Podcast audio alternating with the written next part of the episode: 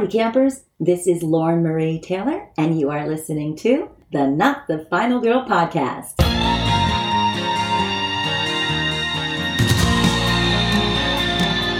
Alrighty, everybody, I've got Amanda Wyss on the pod today, and this is part one of a two part episode. We have so much fun talking about her very early career as a creepy little girl on stage and then being a really quirky kid off stage as well. Of course, we're going to get into her role as Freddy's first victim, Tina Gray, in A Nightmare on Elm Street. And Amanda will also share what it was like to work with the legendary Wes Craven. Now you can see why this is in two parts. Thanks for tuning in, everybody. Let's go. Today I've got Amanda Wyss with me, and I just want to say thank you, Amanda, for taking the time all the way out on the West Coast where you are for uh, joining us on the Not the Final Girl podcast. Oh, thank you for having me. I'm very happy to be here. You've had a fantastic career, and you and I actually have a very similar discovery story because our very first reps found us when we were acting on stage.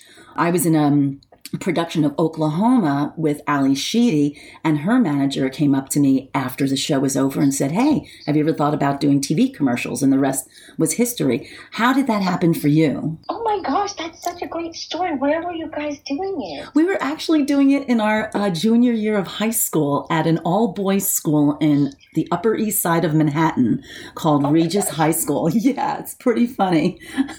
oh my gosh, are you a singer? I was, yeah. I was I was a, when I was a triple threat, you know, singer, dancer, actress back then. Oh my gosh. Well, you still have that talent. It's not going to go away. Yeah, in the shower as long as I don't slip and fall while tap dancing. okay, that's fun.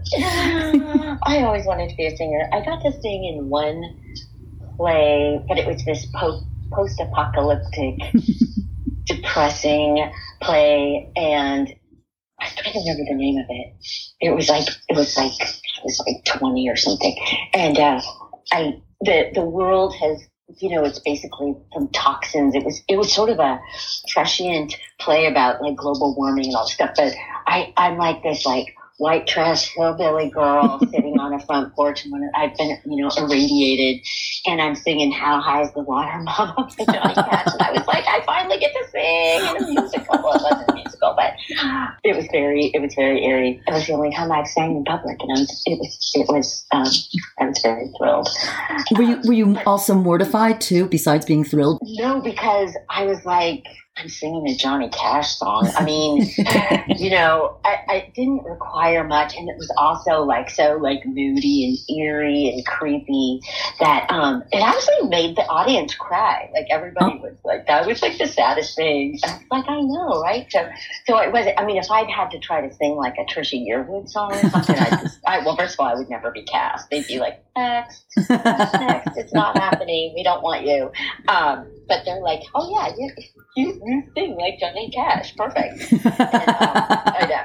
So that was perfect. But the the play I was doing when um, I got an agent was I, I was doing the I the I'd done a play at a, this little theater that doesn't exist anymore in LA, and um, I was doing The Innocents, mm-hmm. Inge. I was playing Flora, and then the following year they cast me again, well, I mean, it was double cast because we were little kids, but I was, I think I was in the seventh grade or eighth grade. I can't remember.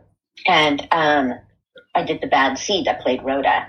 And the funny thing was I just was made to be creepy, I guess, because my dad happened to be sitting in the theater opening night. It was previews and the reviewer from the LA Times was in front of him and said, leaned over to the person next to them and said, I wouldn't let that little bitch in my house for all the tea in China.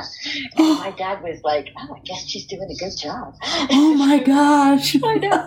So, and so from that play, I got an agent and, um, but I didn't really pursue theatrical. I mean, I went on a couple auditions, but then I just, it really just hung there. I, I mean, I wasn't from a theatrical family and I lived in this little beach town and when I got into high school, I thought, oh, you know, I think I was like a sophomore and I called that agent on my own and, um, she sent me out on commercials and then I started doing commercials. Yeah. Yeah. And then I started reading a little bit for theatrical, but I didn't really book anything or be cast in anything like that until the summer after I graduated high school. So my dad still had to go to the set with me, which I mean, my parents were just so not into it. I used to ask neighbors to drive me on my auditions. I would literally go knock on doors in our neighborhood and be like, "Hi, Mrs. Burr. I don't mean to bother you, but do you think you could drive me up to Los Angeles?" Because I thought it would. I mean, I didn't even know what I was doing. I had my little Thomas guide. Oh yeah, I remember those. Yeah, and I would just like literally go knock on neighbors' doors to see if they would drive me on my audition. and then, then my dad would take the day off work and go on the set, and he he was just totally like didn't know what the hell was happening. In fact, when he took me to to SAG, I, I did my first commercial Taft Hartley, and then I had to join SAG. And Mhm. you know, we drove up to LA, and you know, neither of us. He was just like, "Where the hell is this place? What, what are we doing?" and then I wanted to change my name because nobody except for you pronounced my last name correctly, and I I I wanted to take like my either of my grandmother's maiden names, and um, my dad was like, "Absolutely not," and I was like, "Why are you here? Like you're ruining my whole like vibe." Like, "How I want to go on to be an actor? Get out! I want to change my name," and um, so I never did. Uh, what were some of your um, the names that you were thinking about changing it to? Well, I was going to either be both my my one grandmother was Annie Sheridan, so I was going to be Amanda Sheridan, okay. and then my other grandma is Alma Kennedy, so I was going to go for Amanda Kennedy, or then my great grandma was Catherine Grady, so I was going to be like, oh, Amanda Grady, Amanda Sheridan, Amanda Kennedy. My dad was like, nope, nope, nope, and nope. And then he filled out the forms, and I was a minor, and that was that. I just, I really never had any say in it. he was like, I was like, and, and they, I grew up and they called me Mandy, and I had to fight for him to write Amanda on my SAG. I was like, no, I don't want to be Mandy, I want to be Amanda. So he's, you know, first generation American and is very old world European, and was just like, you will not change your name. You will not do this. You will not. And I was like, all right. I was like, all right, that's fine. And then, and then I remember he had to pay for me to join the union, but then he made me pay it back in full plus interest after my next job. he was like just sitting there toe tapping, like, where's that, where's that check? I was like, here it is, guys. I got lucky with my first uh, my first acting gig in commercials. I wound up doing all the Burger King commercials for three years and all the jingles. Oh my God. So when I joined SAG, too? yeah, I used to sing jingles too. Oh my God. You know, in when you're in New York City and you're going to auditions, you don't have to drive anywhere. It's such a different experience than what you had because we have, you know, trains and buses. Nobody drives in New York City. And you had the opposite experience where you did rely on the adults in your life to get you there, no matter how busy they were. Totally. And my mom didn't drive, and my dad was at work. So literally, my older sister is quite a bit older, and she was going to UCLA, so she was very busy. And I literally would go knock on neighbors' doors. And by the way, they were not surprised by that because when I was a kid, I used to go knock on people's doors and ask them if I could iron their clothes and vacuum because I love doing those things. I'm talking, I was like eight. So we grew up in a neighborhood where it was all the same people. So they're like, there's the little freaky whiz kid who likes to clean. she needs a ride. Like, I was, they were like, oh, lock the doors. It's the freaking little whiz kid. Coming over for some reason again. Yeah, and So instead I- of paying them for gas, you clean their house. Oh, totally. because my mom was like, I, my, I mean, our house was clean, but my family's very relaxed, and I just was born where, like, I liked my days of the week underwear, and they had to be worn on the day of the week. Yeah. I remember those. And then my socks had to be my color. And he was like, my mom was like, you were literally an alien. I don't know where you came from. And I loved to vacuum and it made her nuts. And she was like, no. And she might have been, go ask a neighbor if you can vacuum. And so I did. And, I, I, and then I, I loved to iron. And my mom was like, absolutely not. And so I would get like a dime. I'd be like, can I, I I'll iron your shirts for a dime. and, you know, just like every, I was telling my boyfriend about this, and he was just like, he had this look on his face of just like pain and restraint. but inside he's thinking, oh, damn, am I lucky? I know. I'm like, let me iron your shirt and I like to vacuum. Although he's super relaxed. He's like, you know, if you vacuum that off and you're just ruining the carpeting. I was like, is that a thing? Can you ruin your carpet by vacuuming? Really? I don't think so. Actually, um, you can. Damn it. yeah, if you have one of those vacuum cleaners that has the different settings where you can raise it up a little bit, lower a little bit, depending Yeah. on whether you're on the floor or not. If you keep it down and you have a carpet that's or a rug that's not very expensive, it will pull out all of the stitching in the rug, or it will eat all the fuzzies until it eats it raw. Okay. I now have to say he's right. Dang it. sorry. Um, I'm so sorry. Oh my god. That is awesome. Oh my gosh. Okay. Okay, anyway. By the way, did you know that The Haunting of Bly Manor was actually inspired by The Innocents? Oh, Yeah. what? I vaguely remember hearing that. You know, The Innocents is, I think, one of the creepiest plays. Like, it's so. I, you know, I haven't, I haven't watched The Haunting of Bly Manor. Have you seen it? Oh, I love it. Oh, I'm I'm just crazy. Well, I love the actors who are in it, uh, but I absolutely loved it. And when I researched, you know, where the story came from, I saw that it was based on there. Um, blah, blah, blah. There was a film by the same name, The um, The Innocents, in 1961. It was done in 1961. I think it's considered one of the scariest movies ever made. Um, you know, anything with creepy kids is scary. Let's face it. Yeah. I Uh, know, and I so those, those like actually the three plays that I've done, I've all played even the irradiated Johnny Cash singing hillbilly. I always play somebody creepy, so it was really setting me up for a Nightmare on Elm Street. I'm pretty sure. Although Tina wasn't the character I play wasn't really creepy, but I have that sensibility. I remember when I read for that, everybody read for the role of Nancy, who's the hero or the heroine, Mhm. the um, the final girl, and um, and then you know we got called back and and he changed me to the role of Tina. But the interesting thing was when I met with him, I was like, I've never really seen horror films. We we didn't really go see scary movies. Uh, my I grew up at the beach. A lot of times we didn't even have a television. It was very much like read a book, you know, or we played games at night or whatever. It's a little hippy dippy. Um, but I was talking to him and he was, so we were, but I said I like to read scary things. Mhm. And he already knew that I'd done The Innocents and the Bad Seed. and he's like, you know, so he was like, did you, you know, because I was asking, like, is it different? Is it a different kind of acting? Like, it was like, I didn't know what I was talking about with Wes, and he's like this genius. And he's like, no, in fact, the reason I like you, is, you know, because he didn't want you playing like you're in a horror film. And right. Anyway, it's very interesting. And then, but he called all four of us that were in the movie into the callback and cast us on the spot in the room. And that has never happened to me since. It was just a weird fluky thing. Like he just put us together and knew we were the four he wanted. And that was that. Yeah, did that make you more chummy throughout the filming? Did that create a very early bonding experience for you guys? You know what it did? And we're all still friends. You and, are. And ha- yeah, the same with Better Off Dead. And then through the years, through my birthday parties and stuff, those two friend groups have kind of merged. And I didn't go to college, so I kind of consider them my like, Ah, you know, sorority and fraternity friends.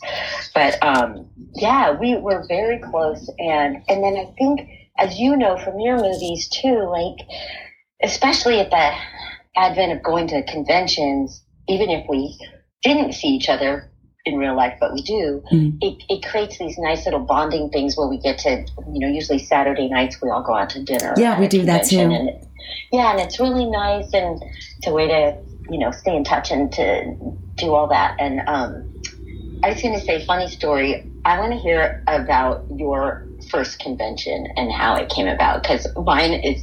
I'll tell you mine is super fast. Heather and Heather Langenkamp and Robert Englund wanted me to go to a convention with them. uh-huh. So they called and they're like, we'd like you to go. And we know you don't have a convention agent or whatever, but we've been doing these conventions and we want you to go with us. And I was like, you want me to go to an RV convention? And I was like, by dad used to take me to those when I was a kid. We would go to all these like RV conventions and like outdoor, Yeah, yeah. you know, conventions. We used to go to those too, even though we lived in the city. We went anyway.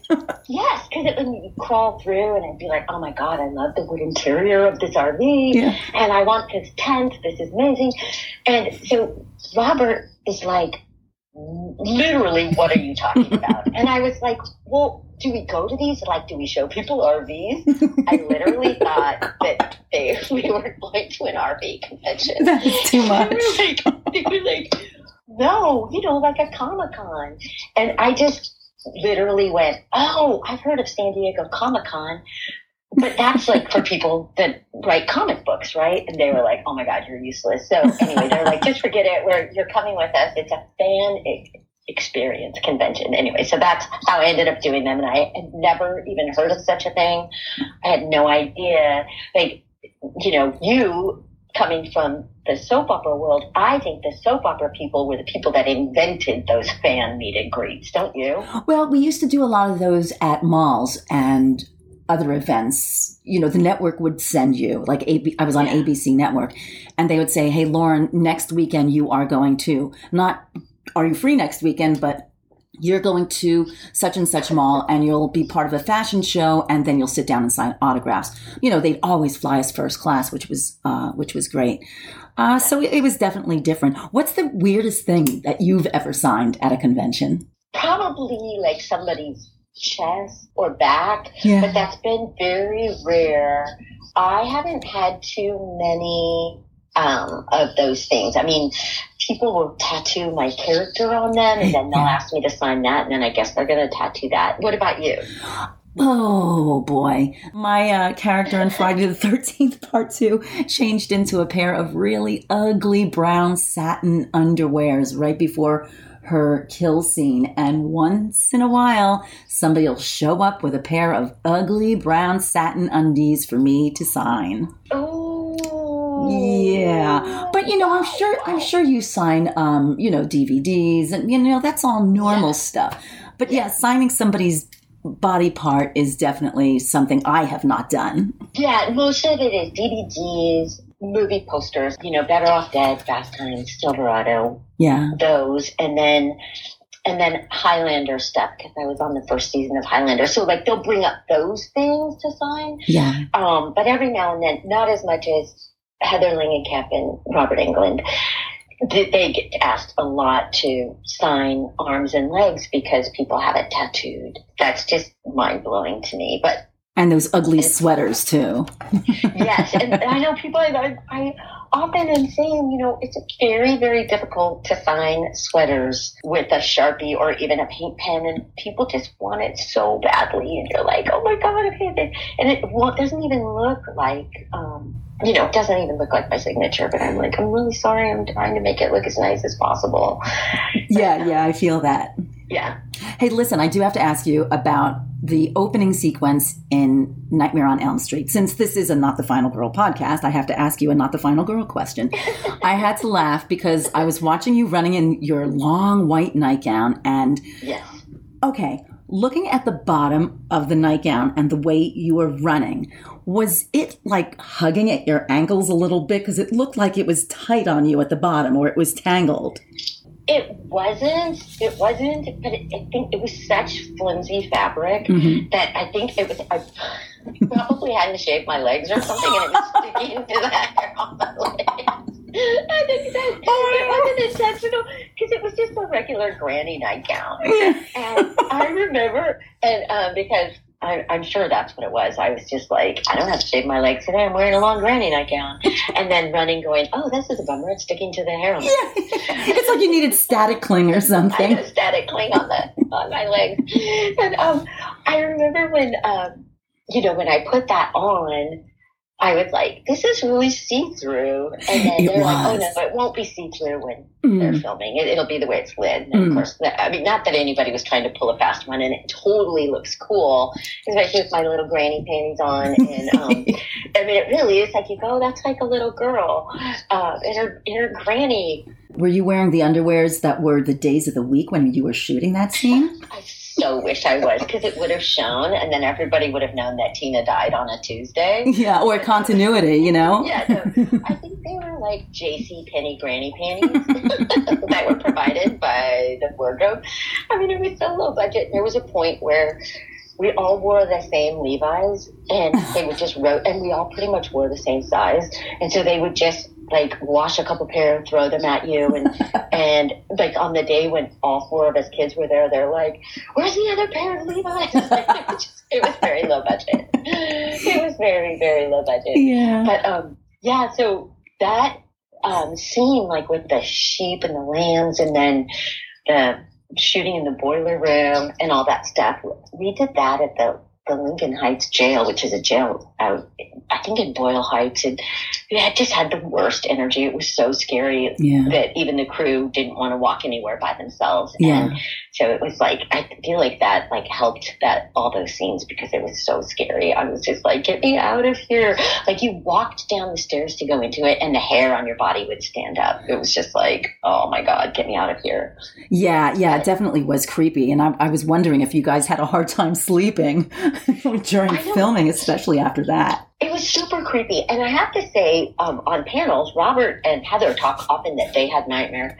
I don't recall having nightmares about it, but I do recall being very scared in that boiler room and Yeah. thinking, I remember uh, like that I just, you know, there was a point where there's a scene Robert's jumping up behind me and the boiler flames are behind us and stuff. And um, my shoulders were up at my ears. And Wes was like, stop anticipating him jumping up. And I'm like, stop yelling at me. I just want out of this boiler room. I'm so scared down here. Um, he was so funny. He's like, I'm not yelling. I just need you to relax your shoulders. I'm like, all right. Um, but um, I know, and it was it was interesting because not being the you know, knowing that I was going to be the first to die, Mhm. but also not really knowing anything about the horror genre or that there were final girls or not final girls or anything like that. All I knew was that Wes wanted me to make the audience believe that I was the person that was going to survive. And so we really had to work on like making the character sassy, but Mhm. also relatable as the final girl, like not the sexy sassy Yeah. person that you know is going to die. And so it was a really interesting, fun experience to to try to help to try to to work to bring Wes's vision of that character, like he- like a real Janet Leigh kind of. He wanted that sort of Janet Leigh from Psycho type thing where you go, wait, what? She died, then nobody's safe, you know. Yeah, but of- come on. You broke a Yeah. lot of cardinal rules in in Nightmare, and the most egregious one is having sex. You knew you had to die once you read that scene. Yes, totally. And the and because you know Wes, you know, was keeping true with that archetype, and um, so yeah, that was that was the telltale. You know, oh my god. Yeah, and I have to say, you know what? Your kill scene, I was cracking up when I was uh, rewatching it the other day because you know, yeah, I, I had to rewatch it, and it Thank just. you. Oh yeah, yeah. Well, I had to because I was like, okay, wait a second. I know she has this really crazy death, and then I remembered as soon as they showed it, I went, oh my god, this is the dancing on the ceiling scene. Oh, It reminded me, yeah, it reminded me of those old Hollywood musicals, you know, when the guy would be dancing on the ceiling and coming back down the wall. Did he do that as an homage to old films, or was it just like this is going to be creepy as F, like The Exorcist? Um, I think it was twofold. I think at the time, this was pre CGI, like that was the only way to to make it look like I was being dragged across the ceiling. Nobody had invented anything else besides just build a room and a big soundstage. We filmed at the old Desi Desilu um, studios, and they had a it's a small s- studio, but there's one soundstage that's very very tall, and um, so we literally built the room. It was like on a fulcrum. You had to climb a ladder to get into it, and Oh, um, but I think in a way it's a, an homage just because Wes is such was such a lover of movies. Like Yeah. I, I, I swear he had seen every movie ever made to date. Um, and you know, low budget, like literally every single thing we did in that movie was practical. It was a practical effect mm-hmm. and we did it because that was the only way that it could be done at the time. Like literally off stage, there's just people throwing buckets of blood at you, and like it was just very tactile, hands-on. you know, the like literally there were crewmen outside, you know, turning the crank to make the room go around. Yeah, everything was very deliberately done. You could really get that feeling from Yeah. the movie. Now, without mentioning Johnny Depp's volcano of blood, when you saw the final product, were you surprised at the amount of blood production used for your kill scene? Yes, I was. I mean, because what- I mean, you know this from your movies. Like while you're filming it, you don't. I mean, you just don't have an idea, really. Yeah. This is pre-video village. This is they're filming. Like you don't. I mean, outside of doing looping was the first time I saw some things.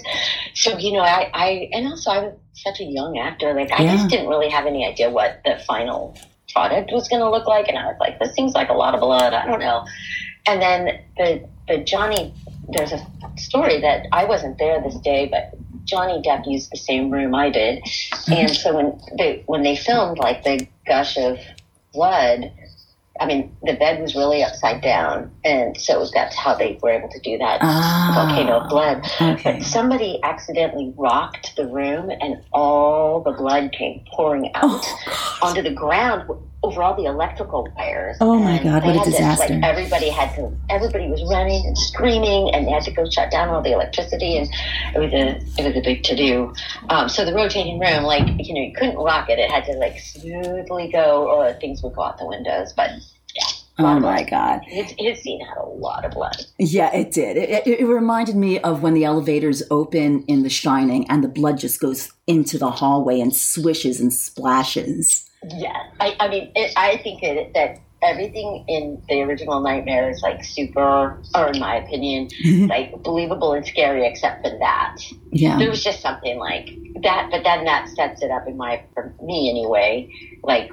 Because I think the other movies are more jokey, and mm-hmm. then they have more of the, and you know, people turning into bugs and all this like stupid stuff.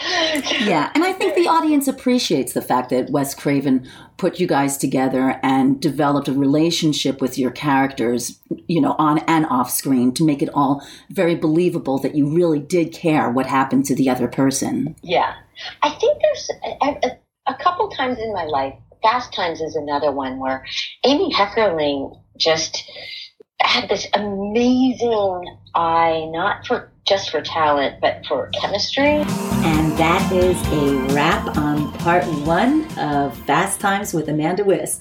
So grateful to Amanda for being a part of the Not the Final Girl universe. Be on the lookout for part two when Amanda talks about working on Fast Times, Better Off Dead, and her many roles, both past and present. In the meantime, though, you can check out Amanda's website, which is amandawyss.com, or head over to her Instagram at amandawyss. All the links for these things are in the show notes. You can also find yours truly on Instagram at Lauren Marie Taylor one. That's the number one behind my name. And yes, I am working on a new website, so stay tuned for that to launch. Also, a big thank you to Tom, Julie, and Anne for sponsoring this episode. You can find out how to join the club by going to patreon.com slash not the final girl podcast. And I appreciate all of you for listening, liking, and subscribing to this podcast. Thanks a bunch. Don't forget to keep your doors locked and stay out of the woods.